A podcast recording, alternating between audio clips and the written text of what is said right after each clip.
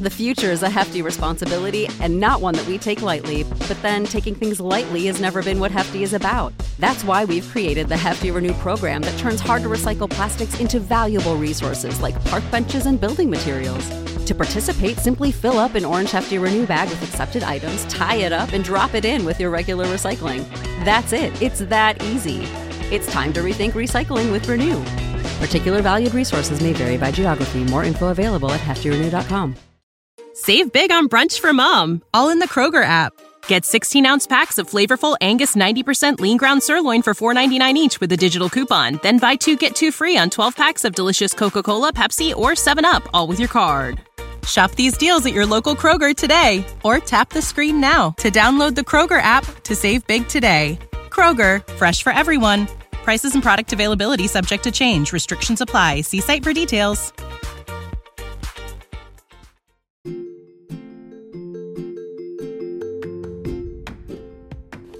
Do you ever think to yourself that gardening is starting to get a little bit complicated? You're not alone.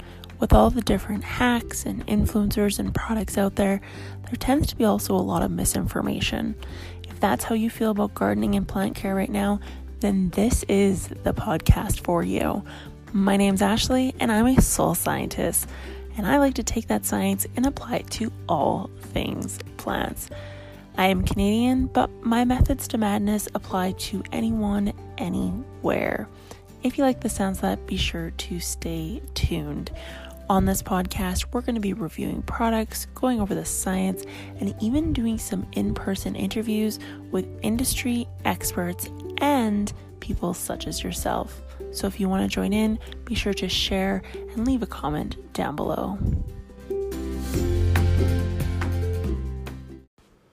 Hello, it is Ashley, and welcome to podcast number two. In today's episode, we are going to be talking about using leaf cutter bees in the garden. And let me tell you, this is a new concept to me, and I'm sure it's also a new concept to a lot of you. But I have officially fallen down the rabbit hole and completely become obsessed with the idea of having leaf cutter bees in my garden. So, we're going to be going through exactly what this entails, why this is important, how it became a thing, and everything else in between. So, stay tuned and let's just jump straight into the facts. So, as a gardener, we are always looking for ways to increase the yield in our gardens. The way we can do this is through planting more plants, maybe fertilizing the plants specific to their needs, and increasing the number of pollinators in our backyard with various different types of cover colors. And I spoke a little bit about this in a blog post not too long ago where we looked at increasing the number of hummingbirds and butterflies in our backyard, which obviously is going to increase the number of pollinators. And those tactics involve simply making an ecosystem within a city setting that is attractive to these beautiful creatures. And that can involve everything from feeders to incorporating certain colors in certain plants, all the way to removing things like wind chimes or uh, spinners that would scare these creatures off but there is another way to increase the number of pollinators in your backyard, and that would involve the addition of leaf cutter bees into the garden. Now, you can purchase leaf cutter bees. You've been able to purchase leaf cutter bees for many, many years now. However, they have typically only been accessible to farmers that have alfalfa fields because this is where they were commonly used.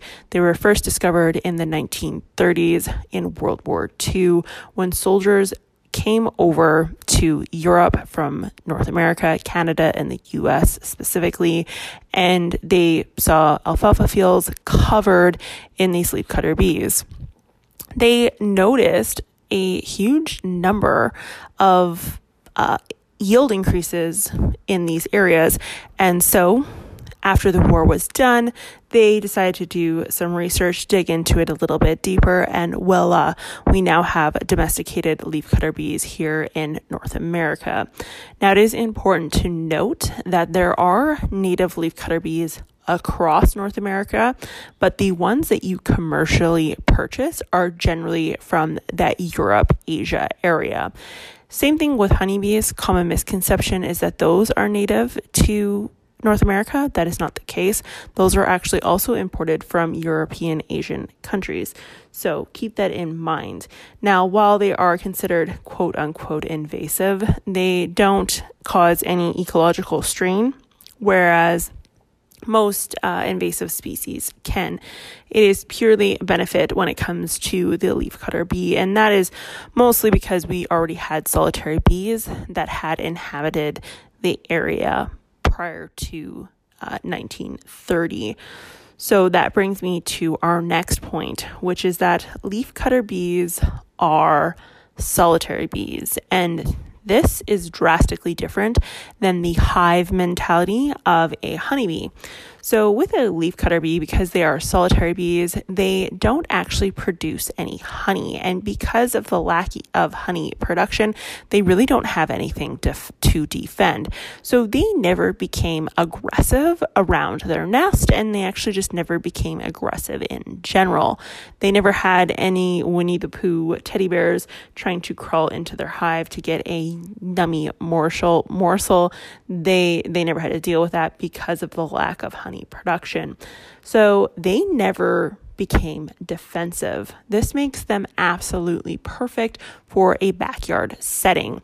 They are kid friendly and they are pet friendly. If you look these guys up on YouTube, it is crazy to me, but there are people that literally are petting these things and they just are completely ignoring the person. So that is pretty wild. Now, something else to note is that people who deal with these bees and actually walk into the nesting area where they keep these, don't wear any gear, no protective equipment whatsoever because again, these bees are so docile. They never developed that fight um, fight response to an intruder in their area. So that is something interesting to think about. This is nice because this means you can place your nesting block near a sitting area. You can actually get um, nesting blocks from companies such as Backyard Pollinators, who's actually sponsoring this video or this podcast, where you can put the nesting block on a window and watch it from the comfort of your home. And this is because, again, they are docile. One thing that you will want to keep in mind when choosing a position for your nesting block is you don't want to place it in a high traffic area. They're docile, but they're also very shy. And so we don't want to scare them off away from their home. So you want to keep it um, a fair distance away from high traffic areas. Keep that in mind. Uh, give them just a little bit of space.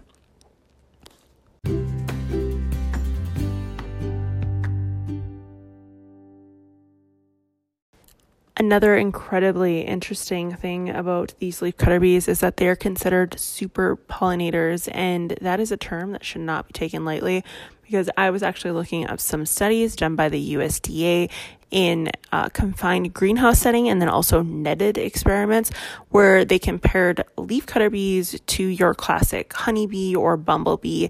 And it was noted that the leafcutter bee can do the job of approximately 20 honeybees. One leafcutter bee equals 20 honeybees. So I dug into this a little bit deeper because I thought that these stats were wrong and they are not.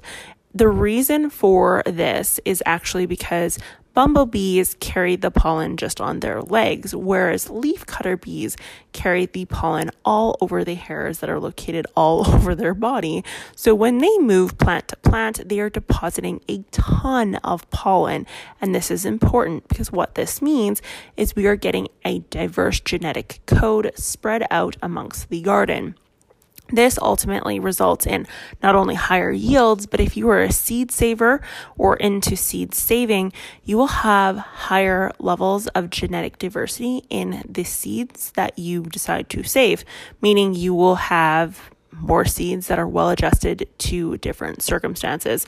So, incredibly important in that regard as well. The life cycle of a leafcutter bee is actually pretty simple and it's the life cycle of any solitary bee. It is relatively short and uneventful. So, a leafcutter bee, when they hatch, they will come out and the males will procreate with the females. After they have done their duty, they will uh, pass away days later, leaving just the females behind. That means the female bees are responsible for finding a nesting position, collecting mes- nesting material, uh, collecting pollen, nectar, and ultimately having the eggs and ensuring the survival for the next generation. So, one female typically will lay around 20 eggs, and one third of those eggs will again be female, the rest being male. So that life cycle will continue on and on. Every six to eight weeks, you will end up with a new generation. Depending on the zone you're in and how long your growing season may be, you could have one generation or you could have multiple generations in a summer. It kind of depends. What they do in order to procreate or to lay the larva is they will cut leaves. And that's where this name comes from. And this may be a turning point for some of you as to why you may not like it. But google some photos. I honestly don't think it's that bad. The trade-off is i mean the gains you're getting from using leaf cutter bees is just enormous to me that a couple holes in your leaves really shouldn't deter you away from this whatsoever but they will cut circular sized holes in your leaves to make their tunnels. And then they will, uh, that's where they overwinter or go dormant inside of. So they will leave some cut marks in your leaves. It actually kind of looks pretty, personally. I believe that. And they will put that material into the nesting block. From there, this is where the babies hang out, and this is also what you would bring indoors to refrigerate if you so choose and want multiple generations year after year. Now, because their life cycle is so short and sweet, they typically do not like to travel far from home. Their preferred distance is around 100 meters away from their nesting block, but if there isn't sufficient enough food, they have been known to travel up to 200 or 300 meters away from their home. To provide proper nutrients, you're going to want to use a wildflower mix, maybe some alfalfa, obviously fruit and vegetable flowers will help, that sort of thing. One thing to note is because these bees enjoy warmer climates, they will not be ready or hatched in time to pollinate fruit trees in the spring in colder climates. That would include crabapple trees, cherry trees, that sort of thing. So keep that in mind if you're using them to pollinate any sort of fruit tree, they will not be ready. That brings me to my next point. If you choose to get leafcutter bees, you will want to place them outside once it gets to be about 25 degrees Celsius outside. They like warmer air, so that may be beginning of June, mid June for you. Backyard pollinators actually ships between February and June, but if you don't want to store these in your fridge, then obviously you're going to want to get them later in the season. Because they need those warmer temperatures outdoors, it's typical that you won't actually see any leafcutter bees until beginning of July. It takes around 28-ish days for these guys to hatch and come out of their nesting block. So keep that in mind. Once they're out, however, they are very, very busy bumblebees and they will not cease to exist until the job is done. And that is why they are called super pollinators is they just do not seem to want to give up. So when you're choosing a position for the shelter, we talked about keeping it out of a high traffic area, but you can put it in a position where you're able to watch them and observe them from a distance. You're also going to want to make sure it's out of high winds or high heat. And the best way to do this is actually placing it up against a sheltered area, whether that be a tree or a home, a shed, whatever the case is. This will provide it a little bit of protection. You also want to make sure that it's in an area that will keep it relatively uh, dry and rain free. Now, you can put these on the window, and I'm going to put mine on the window because I actually want to watch them from my living room. But don't place it in a south facing window. You don't want to cook these guys. They like heat, but they don't want to bake. So keep that in mind. They also They don't like shade, they don't like cold, so don't put it up against a north facing wall that gets no sun. If you have an area in your yard that is sheltered from wind and rain, but also you would consider a partially shady area, this is the spot for your leaf cutter bee nesting block. So give that a try. Now you can get really nice huts. Uh, backyard pollinators, again, they sell a very nice cedar hut. Check out the blog post, check out the YouTube video on this, but they have a pretty nice setup. So that is something to keep in mind. You could grab that, or you can just get the styrofoam nesting block that you would, like I said, put on your window or build your own little hut. But ultimately, it's up to you what you want to do with it. The nesting block is the important part. That's the styrofoam part with the holes in it because that is what you would be bringing indoors if you choose to do generation after generation. Now, if you get a hut and you don't want to bring these inside or you don't want to store them over winter, you can just get new nesting blocks year after year. There's no reason why you can't. Um, there's no problem there. So that's also something to keep in mind. I hope this helps you guys out a little bit in determining whether or not you want to grab leafcutter bees. Be sure to check out the blog post. It has a lot more information in there, and then also the YouTube video that will be coming out too. Um, ultimately, this is to convince you to get these guys because I do think it is a great solution, especially if you're in a busy city where you are going to have a, a harder issue getting those calmer creatures such as butterflies and bumblebees into your yard. Remember, these are non aggressive in nature. They are conveniently clean and easy to care for. There's no such thing as hive collapse or anything crazy like that with these guys. While they're not native to North America, they are beneficial to North American ecosystems, and there is a wide variety of leafcutter solitary bee types that are native to the area. So our plants naturally are designed very well to suit this type of critter. They don't like to go below 5 degrees Celsius when they are dormant, so make sure to keep them in the refrigerator indoors if you're in a colder Canadian climate. But also, when it comes time to hatching, you're going to want to make sure it is 25 degrees or higher outdoors in order for them to hatch happily. Otherwise, if you put them out a little bit sooner, you're just going to have to wait a little bit longer. Keep in mind that the name is fitting because they will cut up your leaves in order to make their little nesting tunnels for their babies. But it is a trade off because while they may cut a few holes in your leaves, they are super pollinators and they do the job of up to 20 honeybees, which is incredibly valuable when we're looking for higher yields and stronger seeds for seed saving. They only travel about 100 meters from their home, but they will travel as far as 200 to 300 meters if food is not sufficient enough. So please consider using a wildflower mix, planting plenty of fruits and vegetables that flower, and maybe even some alfalfa seed as a nitrogen fixing cover crop for your garden just to provide that little bit extra food. Because they don't like to come out of hibernation early, you are going to want to not use these for a fruit crop or a tree fruit crop, such as crab apples, cherries, that sort of thing, because they will not yet be awake. They are going to visit your neighbors because your neighbors are most likely within that 100 meter range. But again, they're friendly and they just want to get the work done that they need to get done before this season is over. So let your neighbors know they are friendly and harmless. If you guys found this helpful, please let me know in the comments. Be sure to rate this you this YouTube, this podcast. I keep forgetting this is a podcast, not a YouTube. If you guys watched me, I should film these. I'm very animated. I'm moving my arms. I'm just talking, talking, talking, same way I do my YouTube videos. It's like I'm on camera, but I'm not. I'm sitting here in my pajamas on the couch. Doesn't count, right? Right?